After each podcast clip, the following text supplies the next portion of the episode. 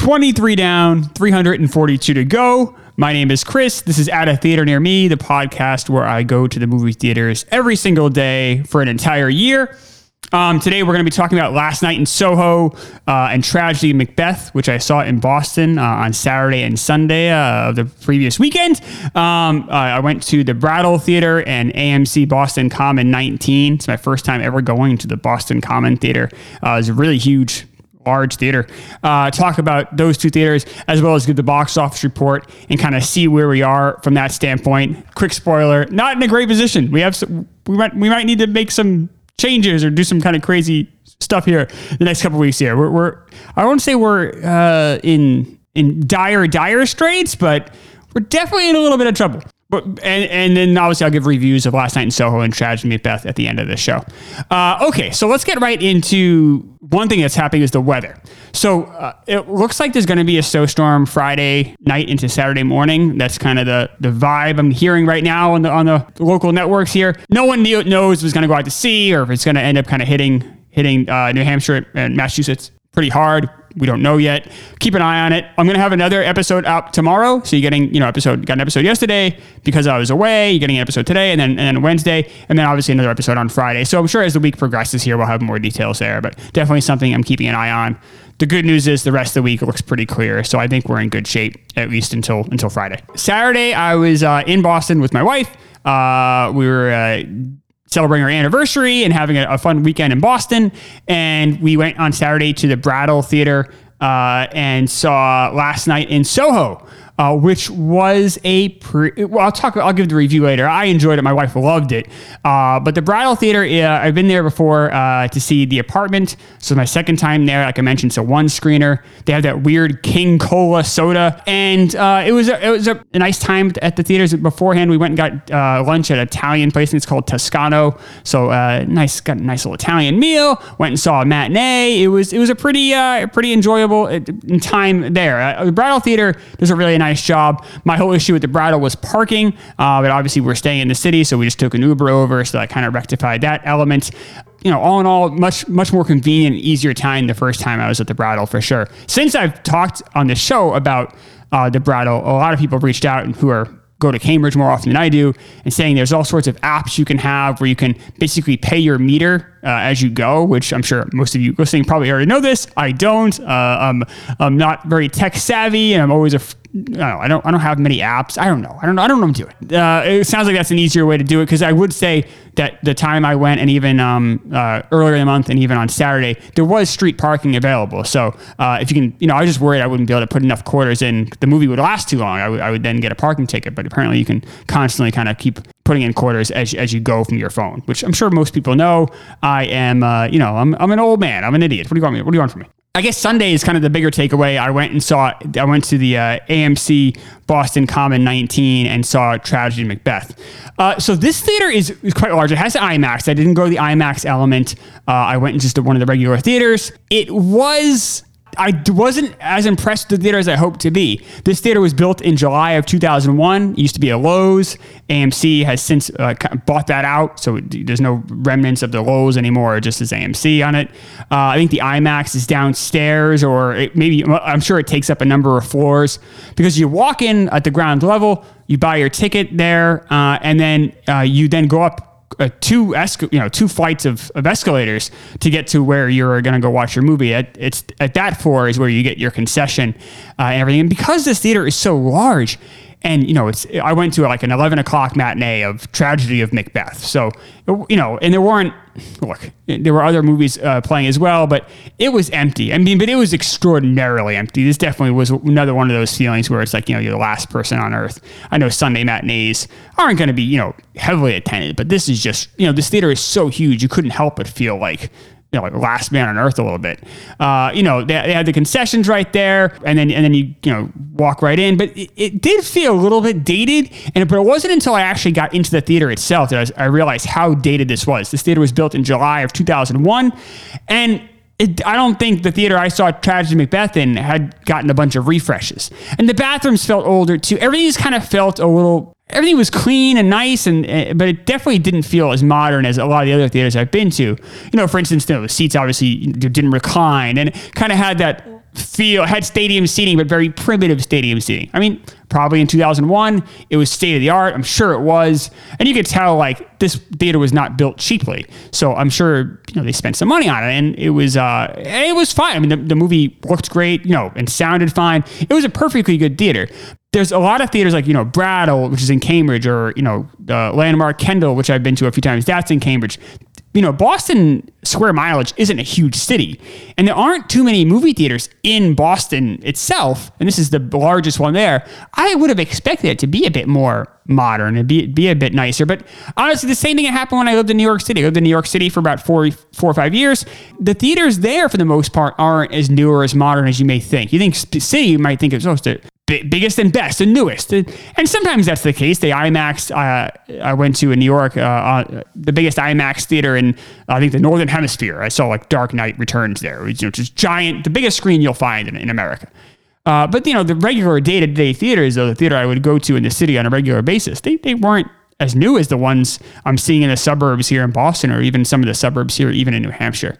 Uh, so, but yeah, it was a perfectly fine movie experience. I'm sure I'll end up going back there. It's a pretty large theater, so they do have. Uh, sometimes they'll have some you know, offbeat movies. And, you know, sometimes it might be worth kind of going to a theater that a lot of people go to. But I'm guessing if you're listening to this and you're in the Boston area, you may have a lot of experiences at theater. I'm kind of interested to hear what your takeaway is. You know, is the IMAX something I really need to experience at that particular theater? There are other IMAXs, obviously, in the Boston suburbs. Uh, is there anything kind of special about that theater? Or is that simply a theater that, yeah, in 2001, 2002, it was, was state of the art, but now it's just, you know, starting, starting to show its age a little bit. Uh, oh, one more thing about the Brattle Theater I didn't mention. So th- I saw Last Night in Soho there. Last Night in Soho came out in October, was a box office bomb. I mean, it, it cost, I don't know, 45 million to make. Uh, it, it's brought in 23 million worldwide. That's not just domestic, that's everywhere. And this is a very British film. Uh, this is a movie that's completely tanked. Uh, I'll get into some of the reasons I think why, even though I actually like the movie. Um, but uh, what Brattle Theater is doing is uh, the first few months here of 2022, they're having the best of 2021. So, and I don't mean like the best, like as far as you know, biggest blockbusters. Some maybe critical movies that maybe uh, you may have missed or for whatever reason, and they give them kind of like a one a one day showing. So this was the one day they were showing last night in Soho, and it actually was attendance was pretty strong. I think I had it was showing three different times that day. I went to the earliest matinee, and there were I don't know, I'd say about 20 people there, which for for the sake of this project is quite a bit. Uh, okay, so let's talk scheduling here, or at least the box office preview. We'll talk maybe official scheduling tomorrow because by then I'll know the uh, what the theaters are going to be releasing uh, individually uh, for next week. But We'll talk about the box office report here. As always, I'll break this up into tiers as far as kind of what my focus is going to be for the upcoming week. Um, just so you guys know, uh, on uh, today, uh, Monday, uh, the day I'm taping this, I saw Matrix Resurrections, and then tomorrow I'm seeing Lic- Licorice Pizza. After that, I've made a commitment for the next eight or nine days to get weird. I think we need to really buckle down and get weird. And I'll explain why as I read this box office preview. Okay, so number uh, the first four movies I have no intention of seeing this week. And they are Spider Man No Way Home. It made it was number one uh, this week. A weekend, it made $14 million. It's pretty rare it's not the rarest. It's not a Honus Wagner baseball card rare, but it's pretty rare for a movie to drop out of the number one slot and then creep back in. But Spider Man is such a behemoth, and this box office is so strange that did happen. I say it happens maybe two or three times a year. And the fact that it's we're in like what the third or fourth week of January and it's already happened tells you how strange this box office is right now and how dominant Spider Man is. Spider Man, by the way, up to $720 million. That's just domestic. That is absolutely insane. It's banana land. That's wild. It's a huge number. Uh, you, I mean, anything over 400 million is insane in a non pandemic. 720 is just hard to even wrap my head around. Uh, number two, which was number one last week, is Scream. It made 12 million. That's a 60% drop off from last week. Uh, that is obviously a lot, but at the end of the day, it is a horror movie, and horror movies typically have a huge drop off. Horror movies are skewed to younger audiences. Younger audiences are the type of audience that's going to go see a movie opening weekend, and that's it. Where movies for more mature audiences, you know, older adults, those are movies that typically have a longer have a will have a longer time in theaters. They'll they'll play for like West Side Story is an example. Like that only dropped off 22% from last week. And that's pretty much what I've been seeing. Um, I've been seeing 10 to 20% drop offs for them week after week, which is pretty low. It's getting good reviews, even though I didn't like it. It's getting good buzz. good word of mouth, and, and older audiences don't rush out to theaters like you do see with uh, movies like a horror movie, like Halloween or Scream. Number three is Sing 2, 5.7 million. So that's starting to get in the area. It's its fifth weekend release where I should probably start maybe considering seeing it. But for right now, we're going to keep that in tier one. And the other movie in tier one is Redeeming Love. That made $3.5 million. This is the uh, movie about a woman who's, in, who's a prostitute that it's also, I guess, has some Christianity themes regarding it. It's gotten terrible reviews. It made 3.5 million, but it's only in its first week of release. remember, I talked to John, uh, John Kiernan uh, from Cinema Salem last week, and he was saying how most new releases have a two week lock. So because of that, I'm going to wait and hold off. Uh, it's in 1900 theaters opening weekend. It'll probably be 1900 theaters again next week. So I, am going to wait on that one at least another week. Uh, I, I, there's just nothing else. Also, the other thing too Nothing is coming out next week because of Morbius. Morbius, the movie I've talked about so much in the show because it has had such a huge impact on the box office and scheduling. Morbius was supposed to come out uh, this upcoming Friday, and it's not. And when they took Morbius off the schedule, nothing else took its place. So, because of that, there's a huge wide gap there. In fact, the only movie I see that's opening at all is a documentary about GameStop, uh, you know, the video game store and the stock market uh, impact it's had in the last you know year or so. Someone made a documentary about it. I mean, I'll, I'll go see it, obviously, um, but that's it. There's no wide releases, and because of that, and because of what I'm about to, to get into now with the list, is that this is why I'm a little bit of danger zone here. Like we got to really buckle down and see some weird, strange shit. Because if I keep seeing movies that are getting wide releases, I'm to run out of movies. This is the first time in this journey where it's like, all right, I could be at risk here, and here's why. So number five is The Kingsman. Number six is 355. Number seven is American Underdog. seen all those movies. In fact, Kingsman, American Underdog, they're in their fifth week of release. So the fact that they're still in the top 10, I mean, we're not I mean, Kingsman was supposed to be a hit. That's obviously a bomb. But American Underdog, I mean, it's the Kurt Warner story. Uh, you know, I mean, this isn't a movie that was going to do gangbusters box office. The fact that it's still hanging around in the top seven in its fifth week in release tells you how few movies are being released and why this is not the easiest maybe time to be doing something like this project. Uh, number eight is The King's Daughter. So this is uh, a movie didn't get a lot of buzz. Uh, it's starring Pierce Brosnan and William Hurt, who's a great actor. Uh, Rachel Griffith from uh, Six Feet Under, she's in this as well. I guess here, here's the uh, description here from IMDb. King Louis XIV's quest for immortality leads him to capture and steal a mermaid's life force a move that is further complicated by his illegitimate daughter's discovery of said mermaid. I, this sounds horrible. I mean, I, uh, but I think I'm, I don't quite know what to do here with this one. So it's in 2,100 theaters. So it's in more theaters than Redeeming Love, the prostitution Christian movie. And it only made $750,000. So it's averaging $345 per theater, which is wild. That is so. That is Venom territory. Does a little bit better than Venom did last week. Uh, Venom, of course, in its 17th weekend release. This was its opening weekend.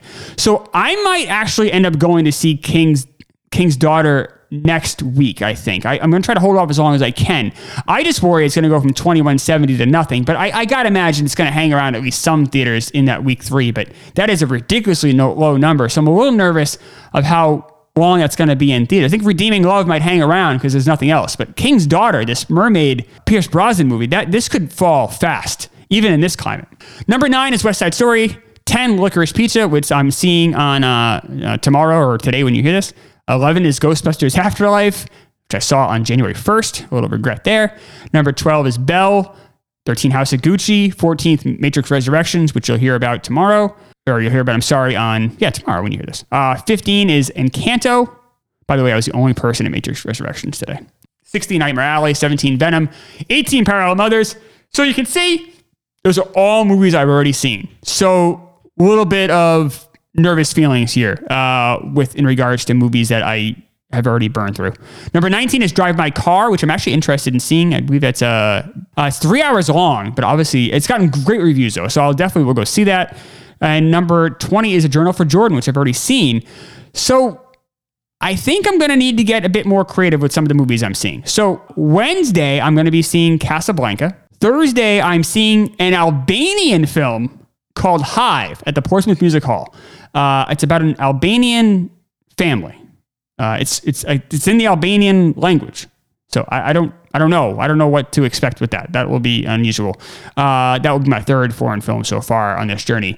And then I'm gonna need to get pretty strange. I'll talk more about the scheduling, like I said, next episode, uh, which you'll hear tomorrow. And then hopefully we can kind of look at maybe what some bizarre options are. Now there are a couple stragglers out there that I still haven't seen. Dune. Belfast. Those are movies uh, that I would gladly see. I haven't seen them locally. Uh, Dune was in 105 theaters last week. Belfast in 63. Nothing local. There's a movie called Flee.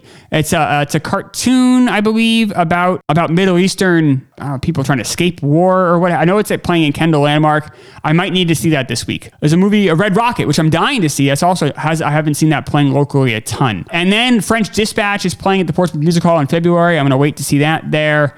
Uh, and it kind of gets it gets straggly there. There is one movie though uh, that I did want to talk about here: The Tiger Rising.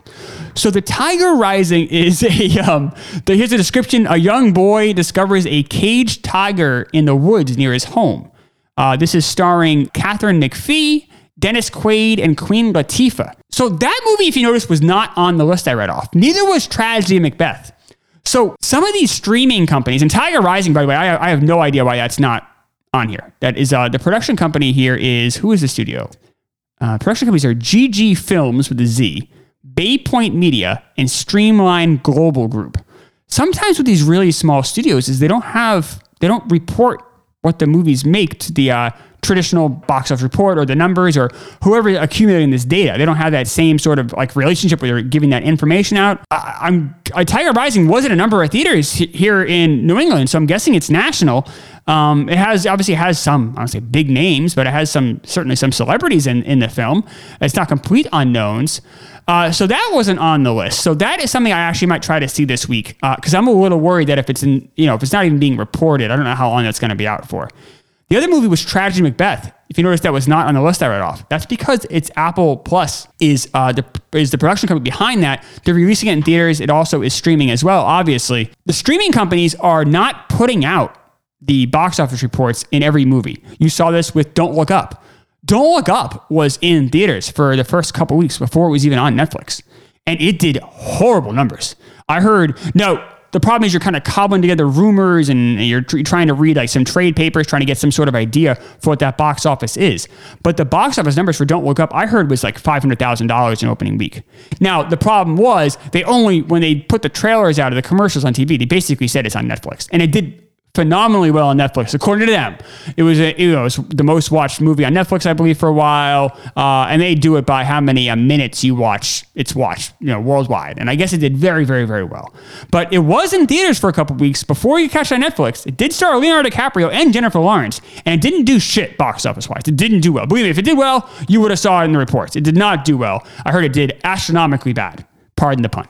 Uh, it did not do well. So some of these streaming movies you got to be aware of because it might not pop up in the traditional list. And the other thing I'm worried about with some of these streaming companies is they'll pull them quick and quicker than I might be able to see them. And uh, that's why I Don't Look Up. I was a movie that came out in December, uh, but it's obviously it was out for only two weeks and they immediately pulled it, and I wasn't able to see it for this project. So definitely something to be aware of there. But we'll talk more about scheduling um, when I talk to you folks uh, tomorrow. So one thing I wanted to do here once a month is uh, instead of doing a typical ad read, is uh, I wanted to do a, a charity read. So a read, uh, hopefully benefiting a good cause. Uh, a fan of this show would like you to support his run at this year's Boston Marathon, and he's benefiting the cause. It's one mission.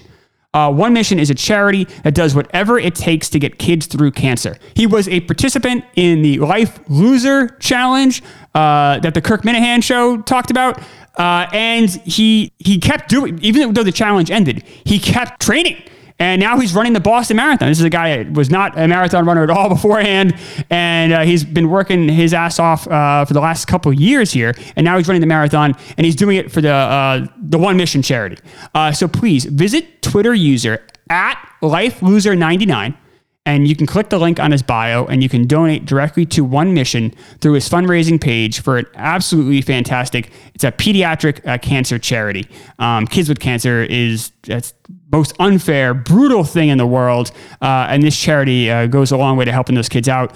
Uh, there are mile dedications available. Uh, I guess there's a Super Bowl square game opportunities. I'm just going to give a donation. Uh, I hopefully you folks will too. Uh, I think I think it's a it's a you know if you if you have a little bit you can spare. I think it's in, you, are not going to find a much better charity than that. you can also use the link in this podcast episode description. I'll make sure I put this in the notes. so the Twitter user is at Life Loser 99 or like I said, check out the link. I'll put it in in the show notes, and then a tax deductible receipt will then get sent to your email after your donation. Uh, I'll talk about it again at the end of the show here, but uh, One Mission seems like a great charity. I didn't know a ton about them before that, um, but yeah, once a month I'd like to do charity read, and um, luckily, you know, audience here has been great, uh, so I know that I'm sure you guys will help out however you can. Okay, so let's talk a little bit uh, some reviews here. So I went and saw uh, last night in Soho. My wife loved it. So she thought it was fantastic. I liked it a lot. I'm going to go ahead and get, and it's going to get a B for me.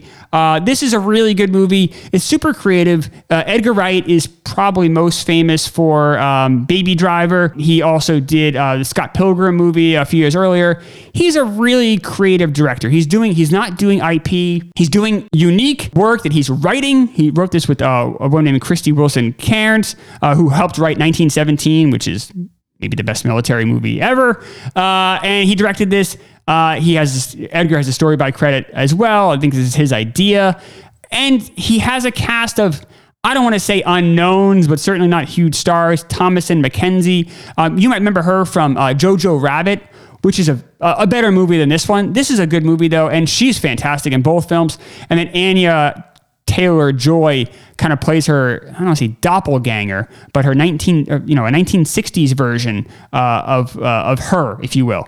Uh, and it's it's a very unique movie. I don't want to really give anything away. I believe you should be able to find it on all streaming services now. It came out in October. Like I said, it, it tanked pretty quick, but it's a really unique movie. There aren't a lot of movies like this. I like the first act a lot more than the third. It eventually kind of becomes a, a, horror movie at that point. I think it kind of loses its its creativity and originality. Where the first act is really exciting and unique. You're seeing this kind of this girl hit uh, be in London for the first time and how exciting that is, and it's shot really brilliantly and, and uniquely. Uh, it's a very good cast. It's a very interesting story. I definitely recommend checking out Last Night in Soho if you have a chance. Um, I don't know if it's going to get a lot of Oscar buzz. Maybe you might see it sneak in one for cinematography, something like that, or certainly for costuming. The score, I'm sorry, the soundtrack is also fantastic. It's all like 1960s British songs, uh, and he picked some some interesting ones. I, I think this movie is really worth seeing, uh, so definitely check that out if you can. Uh, the other movie I saw was Tragedy of Macbeth. This movie is not good, uh, but I also don't like Shakespeare, so you have to look at it through that prism. Okay, so if you love Shakespeare, this review is ex- extraordinarily meaningless to you. If you think this, you know, watching Shakespeare on the screen is something you enjoy, then go for it. I am so, you know, probably heard my West Side Story review.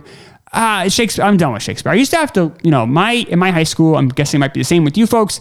Every year, you know, freshman, sophomore, junior, senior year, we had to get assigned a different Shakespeare play in English, and I loved English class. One of my favorite classes, and I loved, you know, reading different books that were assigned. Honestly, I would dread the Shakespeare. You know, freshman year is Romeo and Juliet. I think Macbeth was senior year. We had Hamlet mixed in there. It was just, oh, just dreadful. I don't think I, I don't I don't like anything about it. It doesn't feel anytime I'm watching Shakespeare, I'm constantly reminded I'm watching Shakespeare. It never feels I never can really get invested or get involved in the story itself because you know, obviously, no, that's not how people typically speak. So you have to kind of deal with the long windedness. But it just feels, it's just so, I don't, not even the word pretentious, but so extraneous. It's just so much. And it just, it just bores me to tears. I, am going to give this a C minus. All right. So past the Shakespeare stuff, this is directed by Joel Coen. It has Denzel Washington and Frances McDormand in it. And McDormand is quite good. Um, she's obviously playing the queen. Uh, and Denzel is is good too, but there's no chemistry. I'm sorry, Lady Macbeth and Denzel, of course, is Lord Macbeth. Should probably get the names right. Uh, they there's no chemistry between those two. I, I, don't ever really believe that they are married or they're there's any sort of romance there at all. Individually, they're they're interesting, but together they're really not. Film is shot oddly. It's all in black and white. And it's all shot on sound stages. I guess uh, Joel Coen, he's directing this. Usually it's Joel and Ethan Coen that direct and write stuff. Joel's doing this completely on his own. He does get a screenplay credit, which I always think is odd because I mean I get it. It's based on Macbeth by Shakespeare. You know, don't don't be fooled by that. It definitely you might as well be you know reading the what he originally wrote in the whatever the 1500s, 1600s. It's all shot on sound stages in Hollywood, so it feels i guess they want to have like a dreamlike quality to it. But because it's all shot on sound stages you know some of which i guess they shot half of it uh, or most of it before the pandemic but a good chunk of it after it feels empty. The cast is pretty small. So like he's in these like kingdoms but there's like 10 people there. And he, i guess that's for i guess that's to add to this dreamlike quality but it just feels like they just like didn't have enough actors. The cinematography is quite good. There's a lot of close-ups. You do feel like you're watching something from the the 30s or 40s, even in some regard, from the way it's shot between the black and white. So this isn't shot in widescreen. The cinematographer is, uh, I guess, Bruno De Delbonnel. And uh, he was trying to shoot it like a Fritz Lang, so like an older classic movie. So it you know it has that square box to it in the screen. So it definitely feels like you're watching a much older film. And I guess that adds to some, like I said, does feel a little dreamlike. I guess. Uh, but I don't know. I thought this was painfully boring. I'll give it a C minus. It's hard to really, for me, it's hard to be critical about straight Shakespeare because I, there's no way I'm ever going to enjoy this. Like I can appreciate some Shakespeare knockoffs, like you know, like I said, the original West Side Story has some value there and uh, has you know some great music and there's things that I can really like about that. Uh, but when you're just doing straight from straight from the bard, if you will, I I mean I could pretend I'm this like you know high and mighty critic and talk about how elegant it was. But it's just not. I honestly, I sit there, I'm just fucking bored. And I think a lot of people were bored. I think a lot of people pretend they like this stuff. I definitely feel like an Emperor's New Clothes a little bit with Shakespeare. Like, I don't know. I don't think anyone can really enjoy this. Not only that, but we all heard this fucking story so many times since we were in school. There's nothing that surprises us or is, you know, wildly unique. It's the same fucking story. And a lot of the stuff that they do, it has been rehashed for 500 years now. 400 years now. Like there's not a lot of you know meat on the bone with the with these stories. I I, I don't know. I, I, find this you know like I said painfully boring. Uh, a very very very very low C minus, about as low as you can get there. I mean borderline D plus. But if you enjoy Shakespeare, I guess check it out because the acting is decent. Brendan Gleeson's in it. Uh, he's quite good. Uh, Stephen Root has a small uh, cameo. He, he's you know he's always fun to watch. But and the black and white element I guess is a little unique. I don't know. No thanks. Shakespeare sucks. Uh, okay. So I'll be back tomorrow with a scheduling report, kind of go over what the next week's going to bring. Uh, I don't know if it's going to be, you know, might be m- multiple Albanian movies. I'll be I'll be watching it next week here, and then um, hopefully an update on the snow as well. And then I'll be talking about the movies Matrix Resurrections and Licorice Pizza. Quick reminder: uh, please go to Twitter user at LifeLoser99's bio, follow the link, and support his run benefiting One Mission a pediatric cancer charity that does whatever it takes to get kids through cancer. Uh, your contribution is greatly appreciated, particularly because last year's Boston Marathon was delayed until October, which in turn has made the donation window uh, really a short period for the 2022 marathon. Uh, and then please remember you have opportunity there to dedicate a mile of the marathon, uh, join a Super Bowl Square fundraiser, or just donate. That's what I'm going to do. Uh, so please, any he says any amount at all is greatly appreciated. One Mission seems like a fantastic charity, so please do what you can to help them out. Thank you so much, guys, and I will talk to you folks tomorrow.